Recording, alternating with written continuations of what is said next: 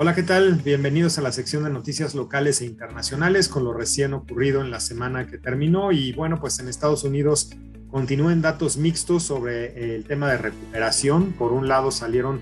eh, datos de confianza del consumidor bastante más abajo de lo esperado. De hecho, el indicador de la Universidad de Michigan cae eh, en, su, en su lectura preliminar, pues a un nivel, una caída que no se había visto desde el 2011. Entonces realmente aquí se puede ver que los inversionistas y los consumidores sobre todo empiezan a estar ya más preocupados por temas de la variante Delta, por temas de la inflación hacia adelante y también pues por temas de empleo que si bien continúan positivos, pues sí han ido poco a poco acelerando.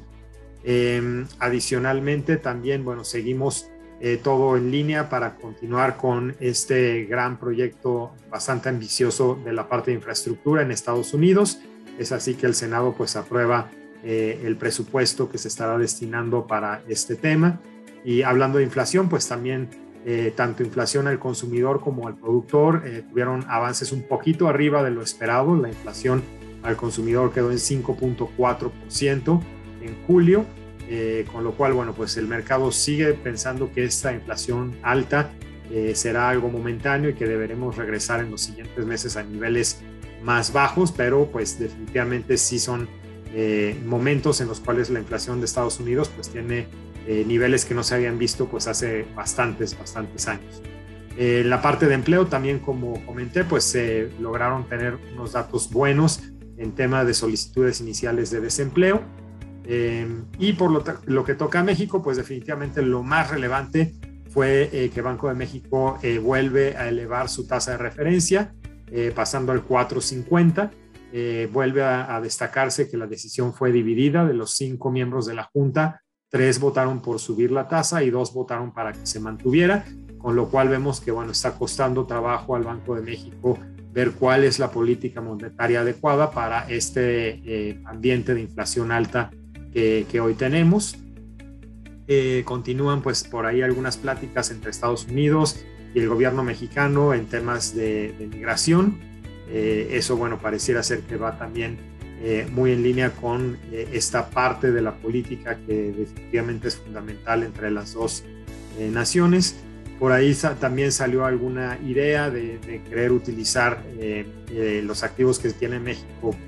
con el FMI para pago de deuda gubernamental, pero Banco de México pues ha sido claro que eso no está permitido en la, en, la, legislación del, del Banco Central y del uso eh, de, estas, de estas reservas. Eh, tuvimos también exportaciones que han superado eh, niveles ya previos a la pandemia, con lo cual, bueno, pues eso también es una buena noticia para el tema de crecimiento y finalmente el mercado laboral también se acelera pues el tema de nuevos puestos con algo arriba de 116 mil puestos creados en el mes de junio, perdón, de julio.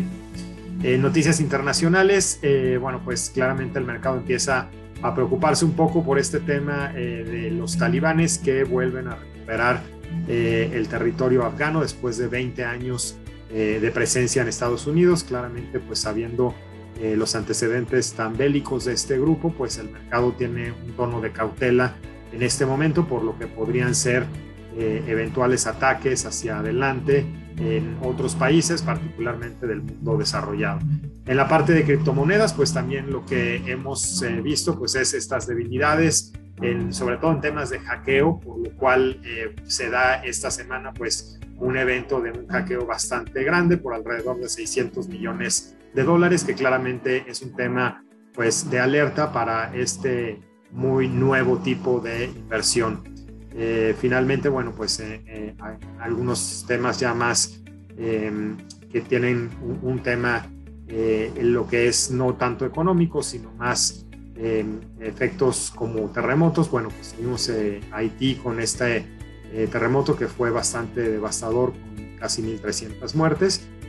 Y finalmente, bueno, pues por ahí algunos datos de Europa, del, viejo mundo, donde también allá los temas de crecimiento de precios, de inflación, empiezan también a tomar carácter importante y particularmente precios de las propiedades en Suiza eh, pues están realmente bastante altos de acuerdo con eh, el banco UBS.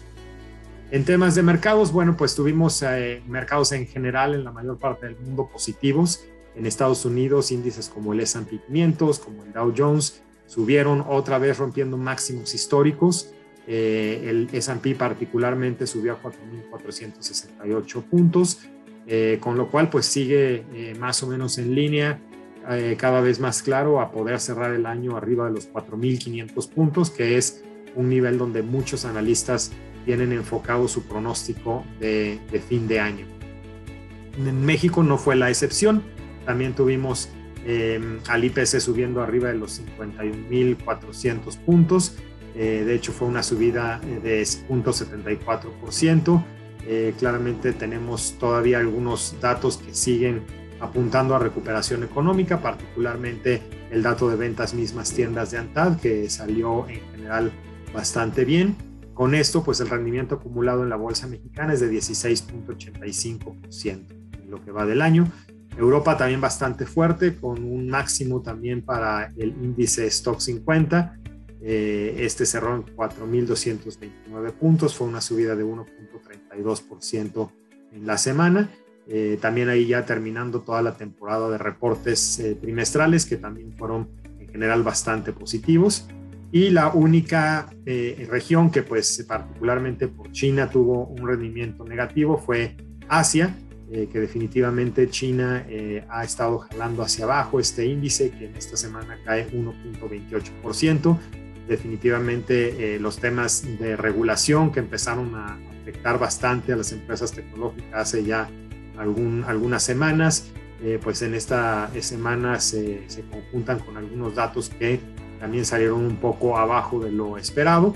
eh, y que particularmente con el tema también de la variante Delta que empieza a pegar algunas regiones de ese país, pues hace que esta región sí esté con un tono mucho más cauteloso que en otras partes del mundo y es por eso que esta es la región que tiene un desempeño negativo en la semana. En cuanto a divisas, pues eh, en general algo de recuperación de, de fortaleza del peso, en todo caso sigue estando en nuestro rango de actuación para los siguientes meses, que lo tenemos entre 19.50 a 20.50. En esta semana se coloca un poquito más cerca de la parte baja del rango, en 19.87. Eh, el euro, por su parte, bastante estable, muy cercano al 1.18, que es pues un punto ahí eh, de gravedad donde lo hemos visto estarse moviendo, pero sin, sin mucha eh, volatilidad en torno a este, a este punto. Y en la parte de deuda, bueno, la tasa de CETES de 28 días ya asumiendo la subida de Banco de México, ya la última subasta salió en 4.50, prácticamente en el mismo nivel que Banco de México tiene su tasa de referencia. Y en lo que toca a la parte más de mediano, largo plazo, prácticamente toda la curva la vimos bajando, aproximadamente entre 10 y 15 puntos base, dependiendo el, plazo, dependiendo el nodo. Eh, esto pues después de que la semana anterior habíamos visto tasas eh, subiendo, pues claramente el mercado ya mucho más cómodo con la subida de Banco de México, ya muy anticipada. Y es claro acá que no obstante que Banco de México sube esa tasa de referencia, el resto de la curva pues em, cae, probablemente en parte porque al tener esta decisión no unánime en la subida de esta ocasión, pues podríamos ver reconsideraciones hacia adelante en eh, futuras eh, aumentos que pudieran no materializarse y eso es parte de lo que también está haciendo que en esta ocasión la curva tenga un sesgo a la baja. ¿Y qué vamos a tener hacia adelante? Bueno, pues en México no hay mucha información relevante esta semana. Eh, veremos más información en Estados Unidos, donde tendremos ventas minoristas, tenemos producción industrial,